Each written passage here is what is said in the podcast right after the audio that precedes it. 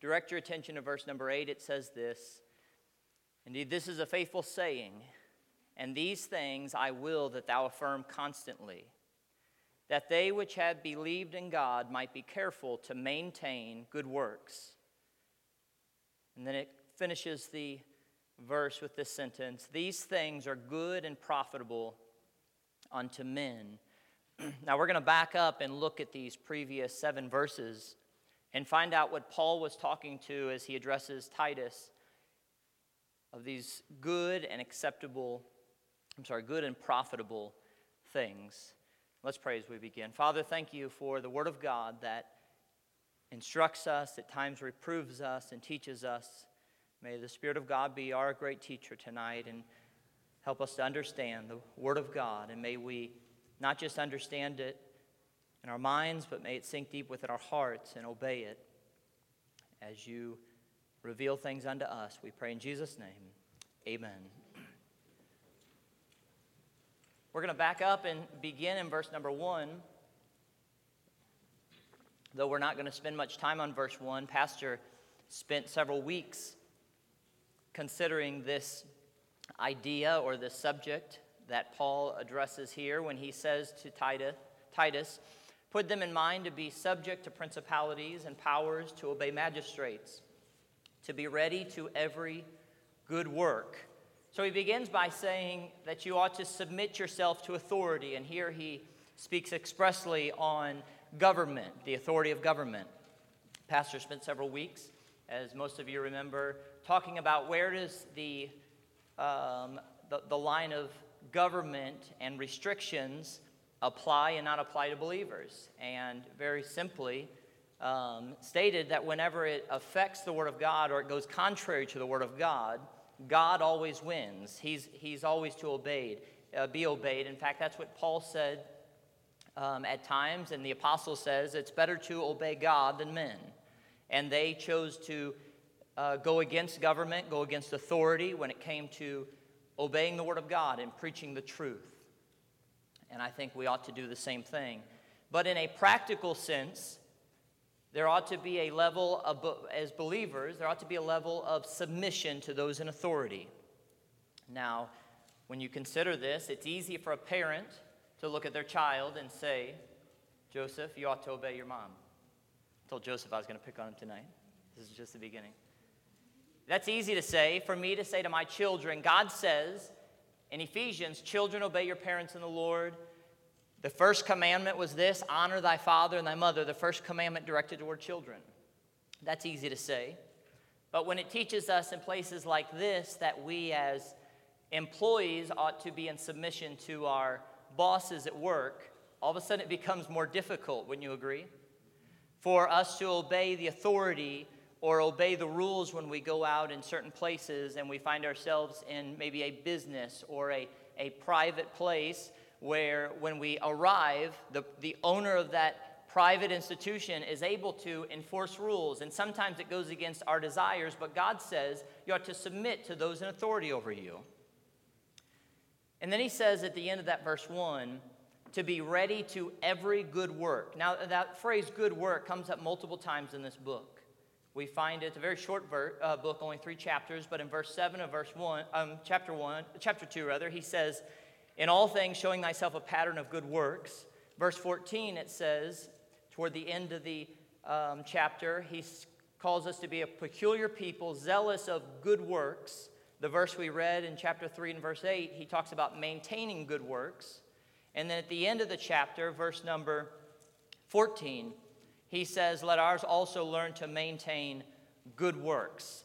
Now, he doesn't specifically address this matter of good works, though in these next few verses we'll see multiple good works. But he says, as believers, as we submit ourselves to authority, it sets us up to be in a place where we can maintain or show forth good works. Because if we fail in this first matter to have the pride or the arrogance to say, no one's going to tell me what to do, we, we pretty well have just established who we are.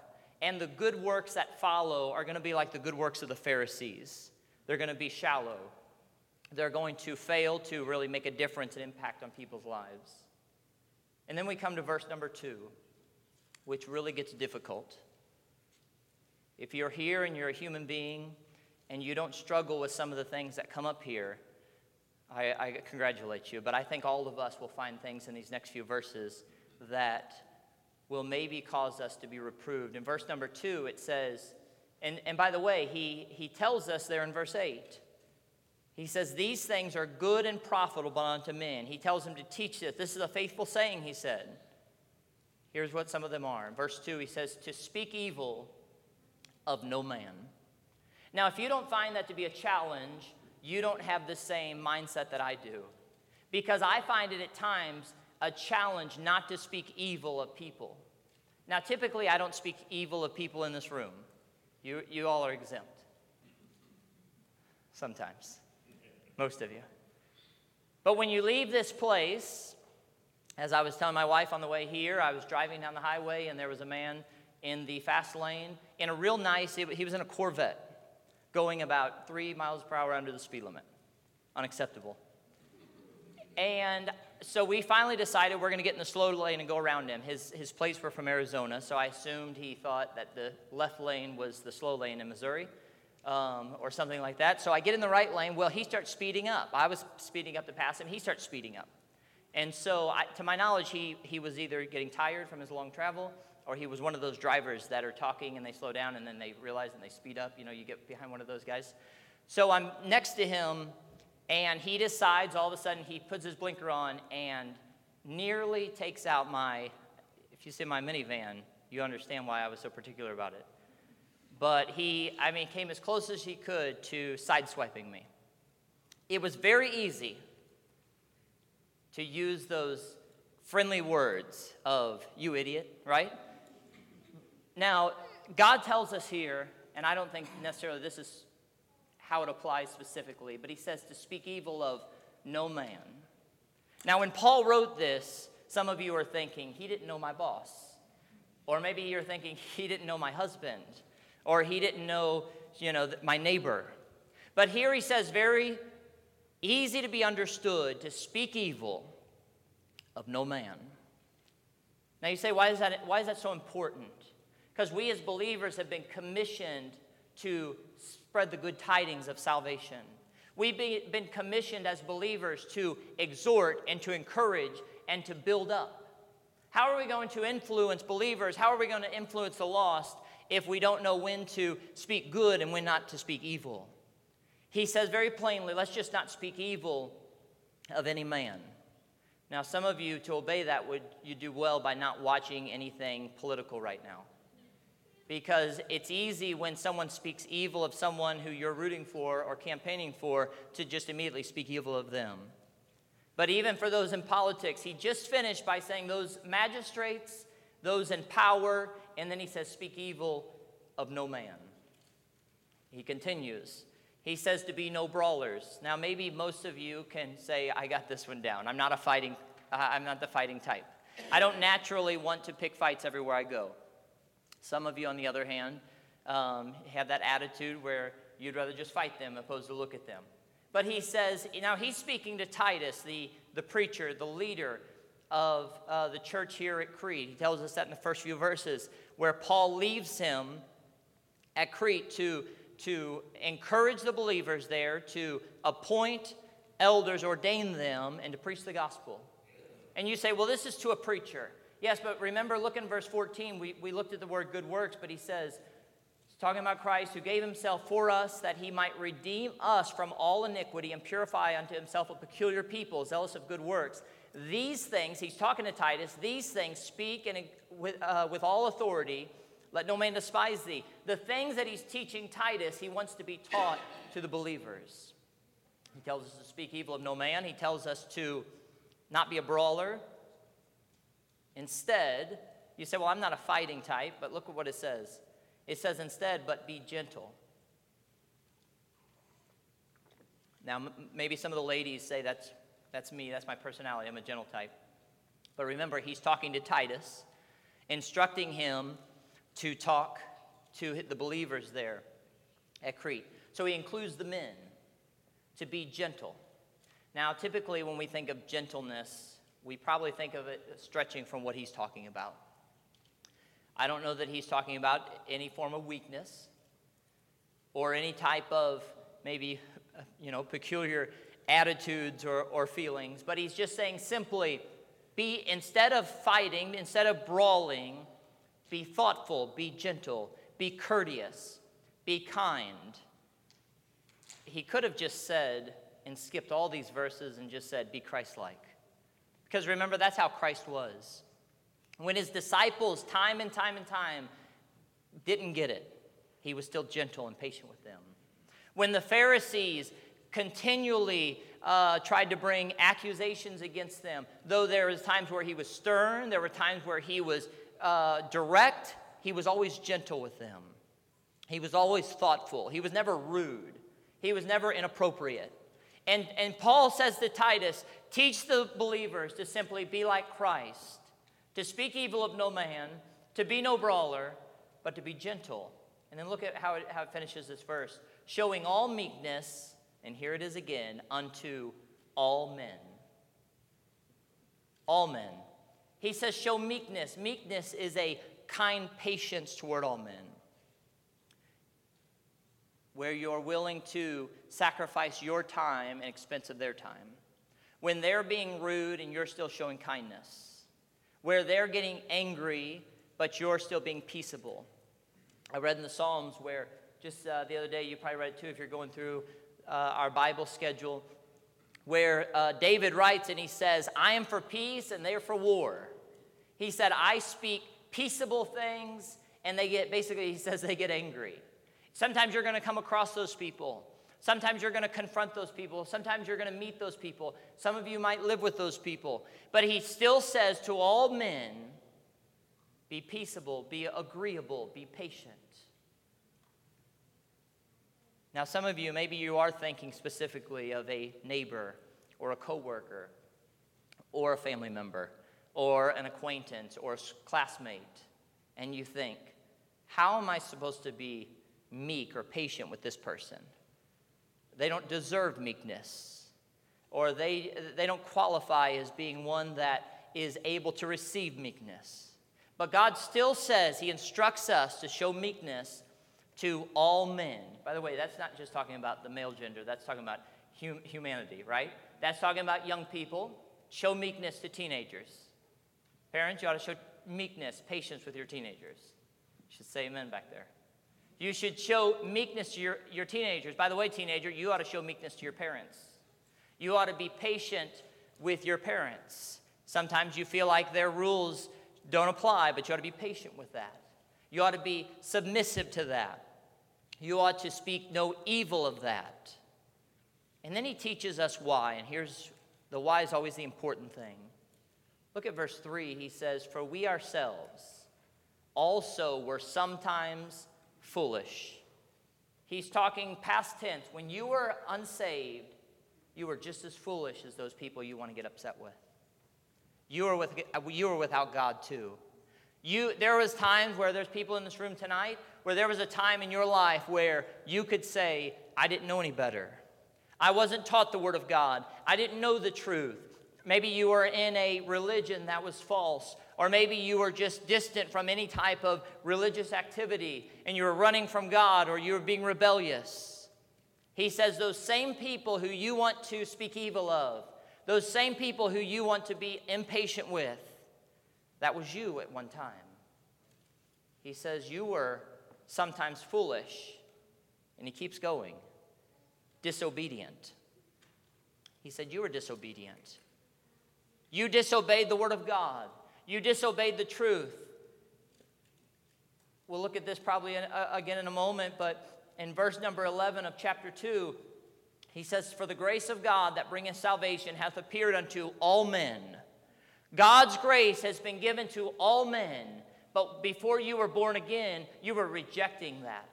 You were pushing away the great sacrifice that Jesus made on the cross. You were disobedient. He says, You were foolish, you were disobedient, you were deceived.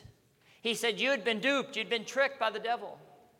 You'd been tricked maybe by yourself. You thought you had all the answers, you thought you knew the right way, you thought you had it all together, but you were deceived. foolish, disobedient, deceived. Paul's not going easy on him. He keeps going. Serving diverse lusts and pleasures. He said, You were a servant to your sin, to the old nature, to the lustful desires. You are a slave to them. He said, You want to be angry or frustrated or, or speak evil of the drunk? He said, Some of you were drunks before you got saved. He said, Some of you were in jail before you got saved. And by the way, but for the grace of God, we'd all been there. But for God's grace, so go we today. And Paul says, just like they, you look at them and you say they're deceived and they're foolish and they're disobedient, and all they do is serve themselves the diverse lusts that come from within. He says that's exactly where you were. And that's the road you were on before Christ met you and before you repented of your sin. He keeps going, though. He says, diverse lust and pleasures, living in malice and envy. He says, You were malicious. You, you had evil thoughts toward other people. You, you, you thought bad on other people. You wanted to get revenge. You, you were spiteful and you were envious. You wanted what they had. You wanted, even if it meant I got to, you know, push them out of the way. If it means I've got to lie to get the promotion, I'll lie about them to get the promotion. He says, That's where you were. That's not good enough. He says, You're also hateful and hating one another. You say, Well, I, I was never hateful or I didn't hate people. That's what the Pharisees told Jesus. And then remember, he reminded them, he said, if you've, or, or they, they said they'd never murdered. He said, if you hate someone in your heart, even if it's not outward, he said, you've committed murder in your heart already. He says, all these things that you look down on other people for, he says, that's exactly where you were. And if you weren't there altogether, that's where you were headed. By the way, if you don't think this is true, he, he missed one. He, he should have put in there, and you were prideful. Because if you can't accept the fact that you were deceived before Christ, th- there's pride separating you, and you may still be deceived. That's another thing the Pharisees said. They asked Jesus, they said, finally, they submitted in a sense, and they said, Are we deceived also? And he said, If you don't think you have sin, or I think they asked if they were blind also, he, he said, If you don't think you have any sin, your sin remaineth. And yes, you're blind spiritually. And Paul writes to Titus, and he says, I want you to teach your people to be kind and thoughtful and go out of their way to help those who are helpless. And in case they have a problem with that, remind them the person that they need to help was where they used to be. And then he continues with some better news in verse number four. He says, But after that, the kindness and love of God our Savior toward man appeared. He reminds them, he says to Titus, Titus, you remind those people, those believers, if they're struggling with this, and maybe they can't accept, or maybe even they're, they're living in regret of the sin of their past. They're living with the remorse and they just can't seem to get over their past because of all the mistakes they made. Remind them that the, the kindness and love of God, our Savior, appeared to them. Jesus came to you when you were down there. Jesus came to you when you were in sin. He never made any, any requirements. He never said, You've got to do A, B, and C, and then I'll save you. He never said, You've got to quit doing this or quit doing that, and then I'll receive you. No, He came to you where you were in your sin, in your unbelief, in your diverse lust and pleasures, in your disobedience. And He said, Right where you are, I'll redeem you. As the psalmist said, He, he pulled me out of the miry clay, set my feet upon a rock and established my goings. If you've been born again, the new birth came when you were lost, when you were dead in your sin. And he redeemed you unto himself. With what? With his kindness and love. The same thing he wants you to minister to others with. And then verse 5, probably a familiar verse to most of us. Maybe one that you have memorized at one point or another. It says, Not by works of righteousness which we have done, But according to his mercy, he saved us by the washing of regeneration, that's the new birth, the rebirth or the new birth, and the renewing of the Holy Ghost. This is a verse we often memorize or, or mark to, to maybe uh, direct someone who believes they've got to do some type of work, get baptized, or um, become a member of a certain church, or do so many good works to get to heaven. He says very clearly here, he says, by the way, he reminds them, you were in sin, and so even if you attempted to get out of that sin, and use your good works as leverage, you don't have enough good works to leverage your, your, your mis, conduct in the past. And he says, even if you tried, you would fail, but there's no reason to try because it's not, of, not by works of righteousness, which we have done. In fact, in Isaiah, he writes to the, the, the nation and says, Our righteousness, our good deeds in the sight of God are like filthy rags. They're, worthless, they're useless, and they're, they're filthy, they're soiled. God, in His holiness, His purity, His glory, cannot accept your good deeds on their own because they're mingled with sin. They're mingled with unbelief. I was listening to someone talk about a similar subject, and, and I'd never thought about it in this light, but think with me for just a minute. I'll try not to get too far off. If you were to take one of the students that go to our school and they receive a handbook, I think at the beginning of the year, or they used to, it's about this thick or so, maybe a little bit bigger. And it's got rules for attitude and dress code and so many demerits. And if you got to see Brother Jedediah X amount of times, you get expelled and you know all that good stuff. No sassing Mrs. Morocco and, you know, the important stuff. If you were to take a student and they were to read through the handbook and they say, I agree with everything in here except for this one thing. And they said, I'm going to do everything, but I am not doing this. Have they obeyed the authority? No. Have they obeyed the handbook? No. Now, on a test, that would work 99. You get an A plus probably.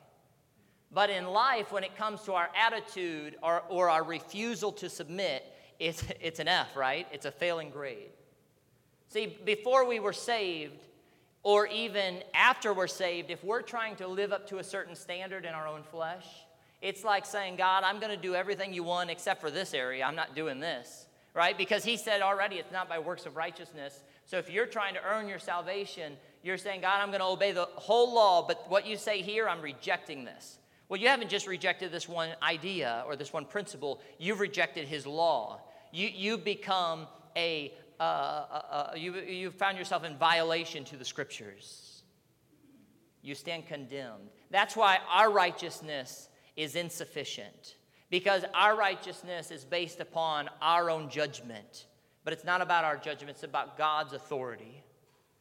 It's not by works of righteousness which we have done, but according to his mercy, he saved us. By the washing of regeneration. See, when he came to you in mercy, you were undeserving. You deserved judgment, but he gave you life. You deserved death, and he gave you hope. You, you, re, you deserved an eternity separated from him, but he gave you eternal life in heaven with him. It was through his mercy. And then he washed you, it says, by the washing of regeneration and renewing of the Holy Ghost. The sins of your past were washed. Brother Seitz gave an illustration to some of the kids. Maybe they came home Sunday talking about the hand lotion that he gave them. It was, if, if you were some of the kids, remember Sunday that he gave them, it looked like hand lotion. They rubbed it on their hands. Well, under a black light, it shows up this eerie white glow on their hands. And it's actually a, a lesson for teaching people how to wash their hands correctly because you get them to wash their hands, and then after you put it under the black light, you see all the areas they failed to get good and clean. But he gave them an illustration and said, You know, our sin, we can have it washed, but sometimes the scars remain. Sometimes the guilt even remains. Sometimes the, the reflection of who we were in the past remains to other people. And, and there's some things in life you can't get over. But in our appearance before God, in regards to our relationship with God, our sins are gone. He washes them, not us. We don't wash them. We, could, we, we would insufficiently wash our sin. But God washes them entirely. Look in verse number six. He tells us what he did, washed us with, which he shed on us abundantly through Jesus Christ, our Savior. He shed on us this mercy and love and goodness. He shed it on us abundantly, and it was through Christ. When you see the cross, when you consider the work of Jesus, you see the great love of God poured out in abundance upon us. And we find this cleansing through his blood. Verse 7 says that being justified by his grace, we should be made heirs according to the hope of eternal life. You've been justified tonight. If you're saved in here, if there's a time in your life where you personally received Jesus Christ as your Savior, you've been justified. You've, you've been cleansed. You've been redeemed by the blood. Your sin is not on your account anymore in the eyes of God. You may remember it, your friends may remember it, your family may remember it, but God erases it, He forgets it. And in His, in his sight, he doesn't see your attempt to be righteous, nor does he see your sin. Instead, he sees the righteousness of Christ that's been put upon you. That being justified by his grace, we should be made heirs according to the hope of eternal life. And then we find ourselves as heirs of the kingdom. One day, heaven's our home. He said to his disciples, I go to prepare a place for you.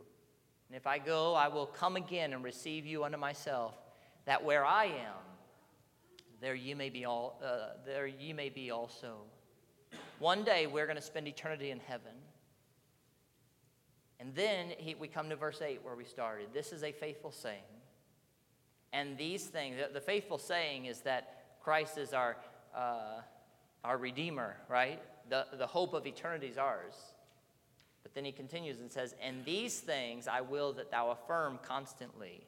Remind the people about them. Affirm them. Just be repetitive about it. Get annoying in telling them this is who they are, this is how they ought to be living, not because they want to uh, somehow appease God or, or, or live up to this holy standard, but because it's our responsibility to make a difference in the world around us.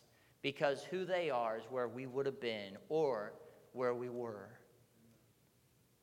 and that they which have believed in God might be careful to maintain good works.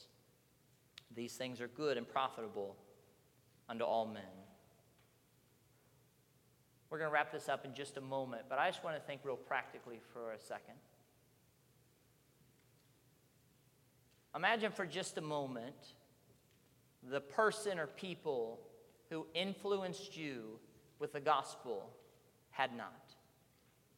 Imagine if the parents that you had who taught you the Word of God were not your parents and you were the, you were the child of an unbeliever.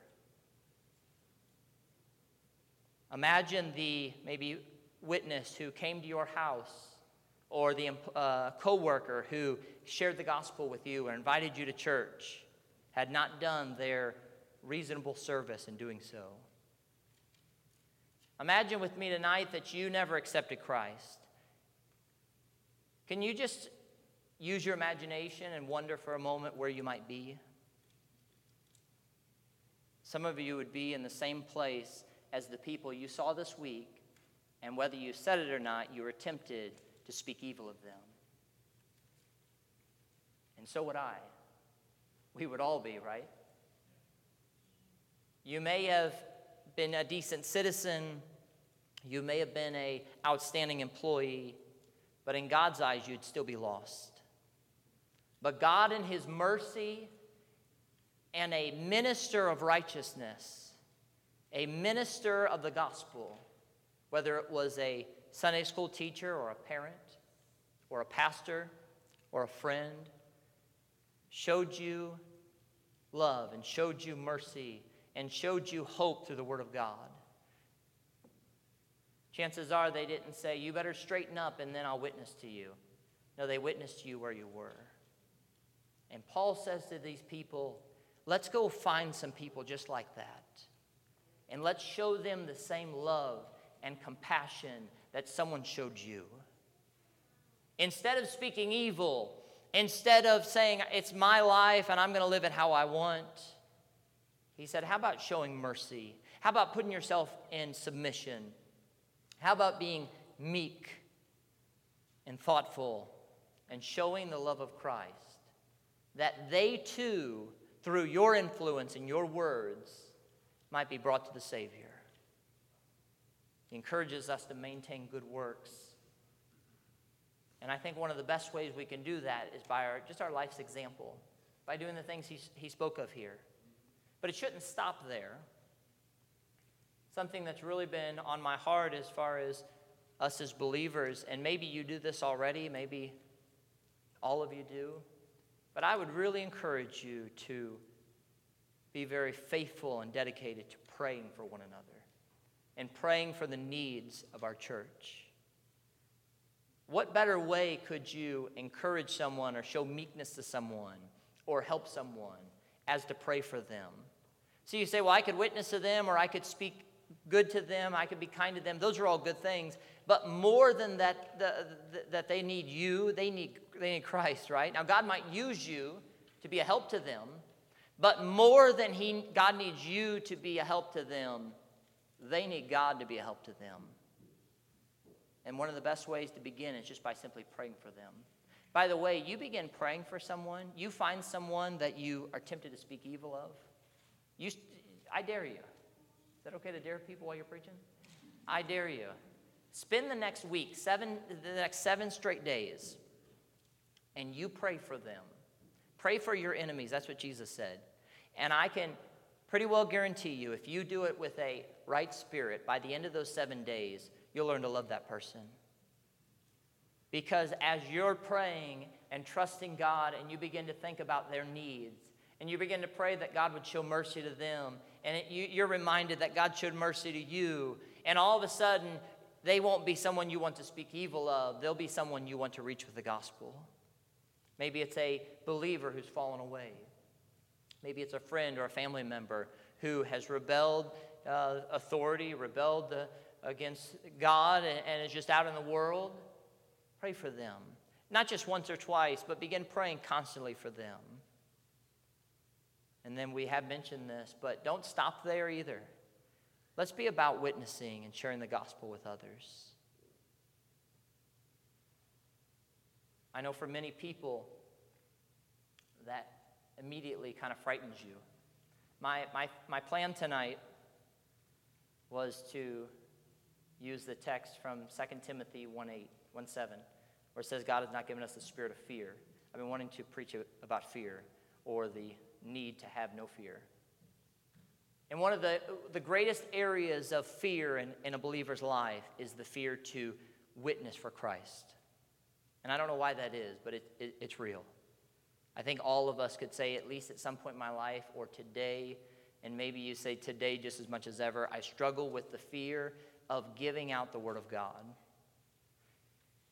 If you would start with, for one, accepting God at His Word and saying, This is what God wants me to do, and then you would add to that prayer and say, God, help me instead of speaking evil to this person uh, of this person. Help me to love them. Help me to be thoughtful. Help me to show compassion to them. Add this to your list of things to pray for.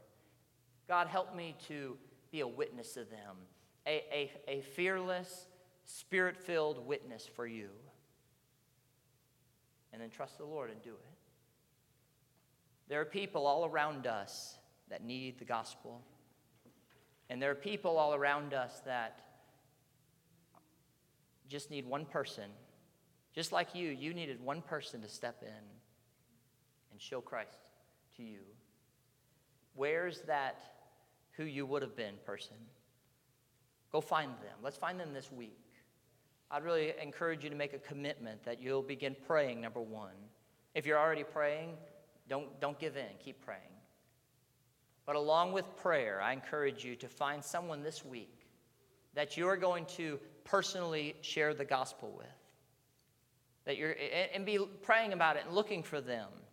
I've been being more uh, focused on this recently in my life. I, I wanted to preach on witnessing tonight. There's several things I wanted to preach on. Just didn't work out. Me and God didn't agree on it. But I was really convicted a few weeks ago about just my lack of witness. You know, we, we've used COVID for everything. the COVID excuse for everything. Why we can't do this, why we can't do that. And as believers, if you're not careful, you'll add that to the list of things. I can't go witnessing because of COVID, right? I can do everything else. I can talk to people about anything else, but I can't talk about, to them about Christ. But I, I just really got convicted of my lack, my personal lack. I'll confess to you tonight, my lack of witnessing. And I made a point a few weeks ago, or a month or so ago now, and I said, God, I'm gonna, I'm gonna really get focused on this. And I said, you, you show me someone to witness to today. And I'm trying to remember who the person was. There's been several people since then, but um, there was a couple of people I witnessed to. One of them was right across the street at church, uh, at the gas station. I, I, drove. It was after a service. I went over. I needed to get fuel before work in the morning, and I pulled up to the pump, and a guy was sitting in his car, and it was like the Spirit of God said, "There he is. Don't miss him." And I got out of my car and I started pumping my gas, and he had a kind of a nice car, and I'm not. I'm not super into cars. In fact, I'm not really into them at all. But red shiny ones look fast to me, so I assumed his was fast too.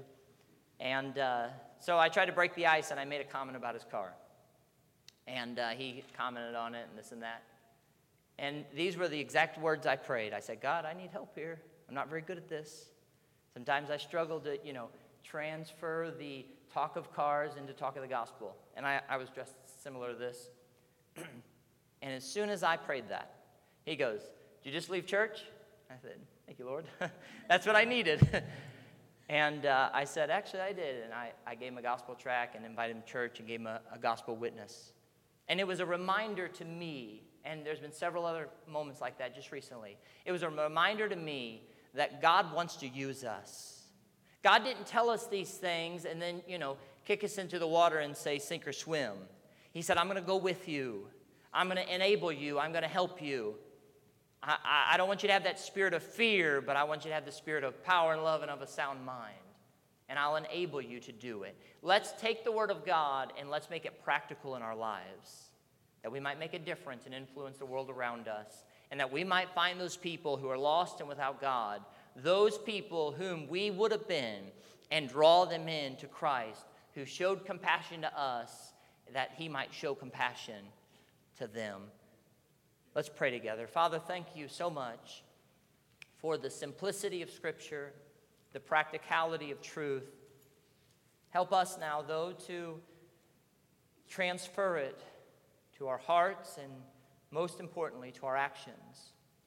May you help us as believers to take this opportunity to commit to you, to be better witnesses, to pray for others, to show the love of Christ to whomsoever we see or meet, and to love the unlovable as you loved us. We pray that you give us the strength and grace to do so.